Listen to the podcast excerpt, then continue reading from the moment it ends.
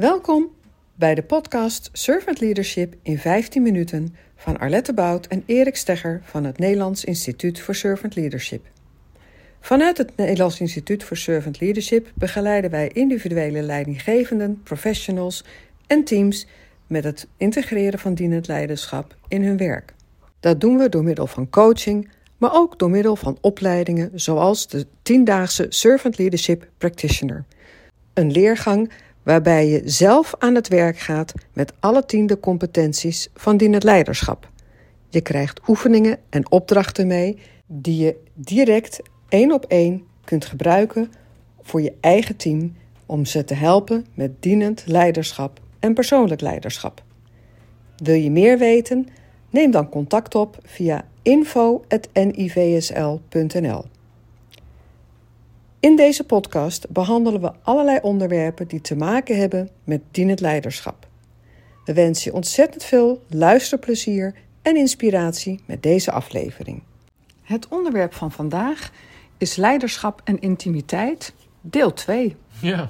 Want uh, de vorige keer uh, kwamen we tot de conclusie tijdens het gesprek dat er veel meer te vertellen valt over het onderwerp uh, dan we in 15 minuten kwijt kunnen. Dus we hebben besloten om een tweede deel te maken. En um, als je. Daar in het vorige gesprek kwam onder andere aan de orde dat er, je hebt verticale intimiteit en horizontale intimiteit. En verticale intimiteit, dat veronderstelt een hoog-laag, een ouder-kindrelatie, maar dus ook een werkgever-werknemerrelatie, uh, leidinggevende medewerker. En een horizontale intimiteit gaat tussen mens, mensen ja, en rollen van, gelijke, van gelijk niveau. Dus uh, partnerrelaties, vriendschapsrelaties, maar ook uh, me, uh, medewerkers onderling is mhm. horizontaal. Leidinggevenden onderling is ook horizontaal. Op, dezelfde, op hetzelfde niveau. Ja. ja. En dat betekent, en wat verwarrend is, en daar eindigden we een beetje mee, is als um, horizontale intimiteit verstoord wordt doordat er een.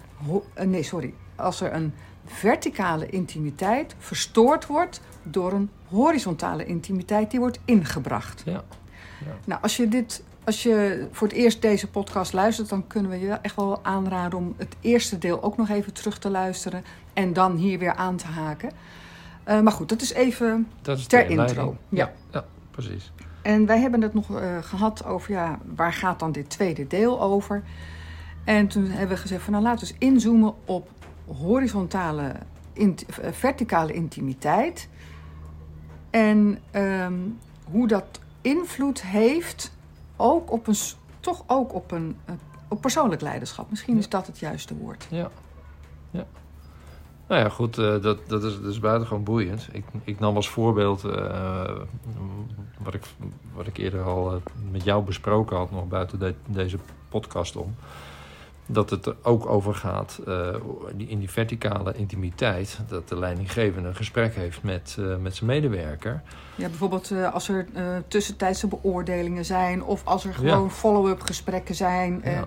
En niet zozeer de eindejaarsgesprek, want dat is wel erg antiek. Ik weet dat er nog steeds organisaties zijn die het op één moment ja. dan bespreken. Nou, als je een dienend leiderschap bent, dan is het niet één moment. Dan ben je voortdurend in gesprek en verbinding. Ja, ja, ja. Maar goed, even zo'n moment pakkend. Nou ja, dat is een hele interessante, omdat uh, in, in die organisaties waar het natuurlijk nog steeds uh, een, een, rol speelt en ook de salarisverhogingen, salarisverhogingen daar een, uh, een afgeleide van, van zijn, dan, dan zie je dus dat um, de leidinggevende over het algemeen uh, het misschien nog niet zo makkelijk vindt om dat gesprek ook werkelijk te voeren. En die intimiteit in, in die beoordeling ook uh, aan te gaan. Um, en hoe, en hoe, de, ja? ja hoe bedoel je die intimiteit aan te gaan? Wat, nou ja, dat, dat gaat dus over dat gesprek waar, waar, waar de medewerker dus dan, nou ja, die komt vol goede moed, uh, gaat die naar het gesprek toe. En zoals dat te doen gebruikelijk uh, is, dan, dan, heb, dan heb je dat gesprek erover van ja, hoe, hoe is het dan afgelopen jaar gegaan? Nou ja, en dan komt natuurlijk ook aan de orde de dingen die wat minder goed zijn gegaan. Ja. Ja, en, de, en, en, en du moment dat je dat als leidinggevende dus dan eh, neerlegt of, bespreekt. Van nou, wat is dan niet goed gegaan? Dan, dan komt er bij die anderen natuurlijk, ehm, ja, zo zijn we nou een keer geprogrammeerd vaak, dat een, een, een gevoel van afwijzing is voor die dingen die gewoon niet zo goed zijn gegaan. Het is Ja. altijd heel boeiend. Kijk maar eventjes hoe, hoe mensen over het algemeen eh, omgaan met een, met een complimentje. Nou, die hoor je bijna niet. Maar iets wat niet goed gaat, ja, dat blijft bijna 3000 keer door je hoofd heen zingen. Van, oh, ik ben niet goed genoeg. Ja, en dat, die programmering kennen we natuurlijk heel erg goed. Maar de vraag is hoe een leidinggevende daarmee omgaat. Hè? Dus op het moment dat je dus zegt als leidinggevende... Nou, dit, dit en dit is echt voor verbetering vatbaar. Hoe blijf je dan, hoe blijf je dan in dat in aanhaken op dat moment van het gesprek? Want die ander die voelt dat onmiddellijk als een afwijzing. En voordat je het weet, gaat hij zichzelf afwijzen. En, en dat is natuurlijk wel het moment om als leidinggevende erbij te blijven en daar misschien ook wel naar te vragen. Wat, dat, wat, wat, wat betekent dit nou voor jou? Als ik dit zo tegen jou zeg en misschien dat je het aanneemt als van nou ik ben niet goed genoeg. Maar dat je daar het gesprek ook over mag laten gaan. Dat is dus wat jij bedoelt met dat stukje intimiteit. Dat je Exact. kunt, je kunt eh, bespreken waar je als leidinggevende over tevreden bent, waarvan je vindt dat, het, dat er ontwikkeling plaats moet vinden. Maar soms zijn er gewoon dingen waarvan je als leidinggevende dan, dan misschien zegt: Nou, dit is, gewoon, dit is gewoon niet goed. En die boodschap brengen, sommige leidinggevenden deinzen daar al voor terug. Die, die, ja, die murmelen maar wat of die, die houden alles in het midden. Die durven niet zeg maar duidelijk te zijn. Ja. Interessant als leidinggevende om jezelf af te vragen: wat maakt dat ik dat niet durf? Waarom durf ik niet duidelijk te zijn met een nee? Want in feite zeg je een nee. Ja. Ja. Dus ja, dat is een eigen stuk. Interessant. Kunnen we ook nog een hele podcast over eh, opnemen. Dat is maar- ook een vorm van zelfafwijzing, maar dan van de leidinggevende. Ja, Maar waarom ga je dit uit de weg? Dus het gaat er dan over dat op het moment dat je als leidinggevende dus wel die nee gaat geven, nou dit was niet goed genoeg of nee, hier ben ik niet tevreden over, dat je als medewerker nou, twee reacties kunt hebben. Als je al in gesprek was met, met, je, eh, met je leidinggevende, dan ha- had je dit kunnen zien aankomen. Mhm. Als je leidinggevende dat nog niet eerder hebt besproken, of je hebt het categorisch ontkend dat, het, dat, het, dat je iets moest gaan verbeteren, omdat je niet aandurfde, dan kan het als een harde afwijzing overkomen. En dan gaat het over de intimiteit die als leidinggevende dan ook zou moeten kunnen opzoeken. Van de boodschap laten landen, kijken, proberen te doorzien en te doorvoelen van hé, hey, wat gaat er in die ander om? En daarnaar vragen. Exact. Want dat Ja. is doodeng, omdat je als leidinggevende ook niet weet wat je terugkrijgt Exact. Ja. En, En hoe dan- je daar dan vervolgens eh, mee om hebt te gaan. als leidinggevende. Ja. Ja. Ja, dat, en dat, is, dat horen we vaker terug eigenlijk. Dat leidinggevenden het lastig vinden om zo'n boodschap te geven. Of niet willen pijn doen of willen pleasen. Maar mensen zijn er niet bij gebaat om altijd maar gepleased te worden. Nee. Nee. Ze zijn er ook niet bij gebaat om altijd maar afgewezen te worden. Maar wel om het gesprek te hebben in de verbinding van wat gaat er in je om. En dat je daarbij kunt blijven zonder dat, je, zonder dat het opgelost moet worden. Mhm. Maar het gaat dus over dat jouw bijdrage als leidinggevende op dat moment, op dat stuk wat we dan intimiteit noemen, vraagt naar wat gaat er in die binnenwereld om. Mhm. En dat het antwoord, antwoord wat daar komt, dat, dat, dat je dat in de verbeelding zeg maar op tafel mag leggen, zodat je er naar kan kijken en afstand kunt houden. Ja. Je hebt eigenlijk als het ware tussen dat wat ter tafel komt van die ander en jezelf een stukje ruimte in te nemen, want het is van de ander. Ja. Nou ja, en daarom, eh, wat we de vorige keer eh, eigenlijk ook al benoemden, is, eh, is dat je ver van het oordeel eh, wegblijft. Ja. En op het moment dat die ander voelt van, hé, hey, er schuilt een oordeel in. Of een soort van, nou, dan, eh, oh, die conclusie, je hebt al lang je conclusies klaar over mij. Eh, dus dan, dan is die, gaat die verbinding ook niet tot stand komen. Maar, dan, maar dat, stel dat je dan dat verwijt krijgt van, van een medewerker, als hij dat al durft. Ja, je hebt ook altijd je oordeel, la la la la la. Eigenlijk hoor je, als je goed luistert, ehm, een kindstuk praten tegen een ouder van je trekt altijd mijn broertje of zusje voor. Ja. Ja. Dus eh, als je daarvan bewust bent, dat dit speelt, dat zei ik ook in de vorige aflevering, als je daar doorheen kunt kijken, dan kun je zacht blijven. Ja. En dat betekent niet medelijden krijgen met, maar wel je kunnen voorstellen dat iets zeer kan doen. Ja. Dus het is heel belangrijk eigenlijk om als leidinggevende de moed te hebben om naar die binnenwereld te vragen en je bewust te worden dat jij, met de, dat jij de binnenwereld van de ander ni- niet hoeft op te lossen. Nee. Dan zeg je altijd zo mooi, dat is het proces van de ander. Dat is het proces van de ander en dat klinkt heel makkelijk en dat is het dus nog niet altijd. Nee. Maar goed, die ander ziet dat nog steeds of voelt dat nog steeds als een, als een afwijzing. En, en ja, ehm, er gaan natuurlijk honderdduizend gedachten, nou honderdduizend was veel. Maar er gaan heel veel gedachten plotseling dan door die ander heen. Ja.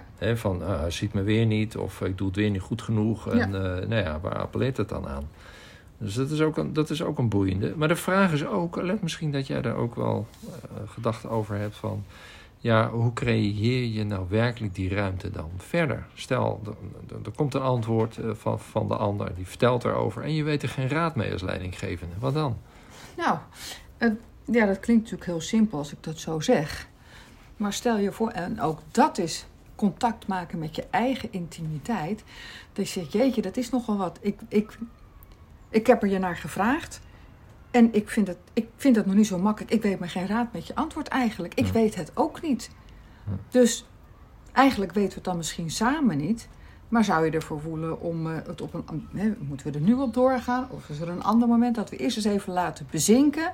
Dat we wat afstand kunnen nemen van, van misschien de heat of the moment. En er op een ander moment op terugkomen. Ja, ja, dat. Dan creëer je ruimte. Dan, je koopt als het ware tijd. Hm. En je kunt bij jezelf nagaan als leidinggevende. En dat vind ik een hele belangrijk, eh, belangrijke eigenlijk. Waarvan ik denk, jongen, dat moet je echt standaard in je repertoire hebben. Wat is van mij in dit stuk en wat is van de ander? Dus als je dan door het antwoord wordt geraakt en het niet weet, dan zou je ook bij jezelf kunnen eh, merken dat je een soort van reactie krijgt. Een Mhm. soort eh, paniek van shit, ik word overhoord en ik weet het antwoord niet. Mhm. Dat is een oud stuk van jezelf. Ja, En dat je niet naar dat, die herinnering of die energie toe hoeft te gaan. Maar zeg, oké, maar wacht eens even. Iemand weet zich, eh, vertelt iets. Ik weet me er geen raad mee. Is dat heel erg als ik er nu geen raad mee weet? ja, Ja. Nee, ik vind het hoeft niet erg te zijn, want het is niet van jou. Hm. Wat van jou is, is je eigen stuk er geen raad mee weten. Ja. En waar dat zeg maar weer aan doet denken. ja, Dat is jouw stuk. ja. Ja, ja zo voel ik hem ook wel. En dus eigenlijk eh, schat ik in dat het vrijwel onmogelijk is om een intimiteit eh, te creëren op het moment dat je span of control eh, veel te groot is. Nou ja, Of niet? Nou ja, nee, ik denk het niet. Alleen, ja, het gaat niet samen als je ook steeds maar weer van de inhoud wil zijn. Ja, Want eigenlijk, als je span of control g- groot is, ehm, dan zou je steeds minder van de inhoud moeten zijn, Mhm. omdat je het proces van je medewerkers voorop stelt. Hun ontwikkeling, en dat is waar die in het leiderschap natuurlijk over gaat. ja, De ontwikkeling van je medewerkers, zodat zij hun inhoudelijke werk, hun taken uitstekend kunnen verrichten. mm. ja, Dus je kunt die intimiteit wel opzoeken, maar dat betekent dus dat je heel veel gesprekjes tussendoor hebt met je medewerkers, hoe ze ervoor staan, hoe het met ze gaat, waar ze tegenaan lopen, wat ze nodig hebben. Veel meer dan dat je op inhoud gaat zitten controleren. ja. Nou, wat zou je als leidinggevende nou kunnen doen eigenlijk? Om ervoor te zorgen dat je dat gesprek makkelijker aan kunt. Dat je je daar een soort van meer comfortabel mee voelt. Met het ongemak wat die ander kan hebben. Wat zou je dan dan... Ik, ik denk... Ja, ik zou bijna zeggen, kom naar onze training toe, maar dat is natuurlijk een hele flauwe opmerking. Maar eh, het is wel steeds Ja, weer je bewust worden van wat is van mij, wat is van de ander. Waar zit mijn ongemak? Nee, want de neiging die je hebt is om dan te kijken naar die ander, die doet mij dit aan. Dat is een soort slachtoffergedrag. Maar die ander doet dat niet jou aan, die roept het bij je op. ja, Dus dat is wat, waarvan ik denk, dat zou je als reflectie, zelfreflectie mogen hebben. Iedere dag weer terugkijken. Hé, hey, waarin werd ik zelf geraakt? En wat riep dat in me op? En waar deed dat me dan aan denken? mhm, Dat is persoonlijk leiderschap van je leid, als leidinggevende. ja. Ik denk dat dat eh, voor nu Dat is, dat is wel even is. En ik voel dat er een derde deel aankomt. Ja, hè? Ja. En waar gaat die wat- dan over? Nou, dat gaat heel vaak over van de vraag die wij eh, ook wel regelmatig krijgen, of die we voorbij horen komen, of de situatie dat je in, als leidinggevende in een reorganisatie zit of mee Oh ja. bezig bent. Mhm. En wat deel ik wel en wat deel ik niet? Ja. En hoe ga je daar dan Ja. mee om? Dus ik denk dat dat deel 3 gaat worden. Ja, Ook over verticale intimiteit en horizontale intimiteit. ja, mooi. Hey, en dan voor deze keer, heb je dan tips? Ja, volgens mij heb ik dat net gezegd. Eh, Word je bewust van als je geraakt of als je merkt dat het lastig wordt. En dat zei ik volgens mij in de vorige podcast ook al. ehm, dat, ehm, dat je bij jezelf nagaat. Wat werd er geraakt? Waar ken ik dat van? En wat wil ik ermee? Ja. Ik zou eigenlijk wel eh, een tip willen geven voor de luisteraar. Lees het boek eens van Jan Geurts, Verslaafd aan Liefde. Eh, waar, het, eh, waar het gaat over, over afwijzing, eh, zelfafwijzing. Hoe dat, hoe dat fenomeen zich voltrekt in ons leven. Ja. En hoe vaak we dat dus doen. Ik doe het zelf ook nog steeds. Ja. Merk ik. Ja. ja. Ja. En dat, Goeie tip. Ja, nou, daarom. Dus deze. Ehm, ja. Nou, dankjewel voor het luisteren naar deze aflevering. We hopen dat deze jou ook weer een stapje heeft geholpen of heeft geïnspireerd. En ehm, zoals gezegd ehm, staan alle af- afleveringen op onze website onder de eh, kopje podcast terug te vinden onder Spotify. En ehm, mocht je onderwerpen hebben waarvan je zegt, eh, schijn daar eens het licht op, heb het daar eens over. Laat het ons alsjeblieft weten. En voor nu een hele fijne dag. En bedankt voor het luisteren. ja, jij ook bedankt, Ellen. Jij dankjewel, Erik. Bye bye. Dag.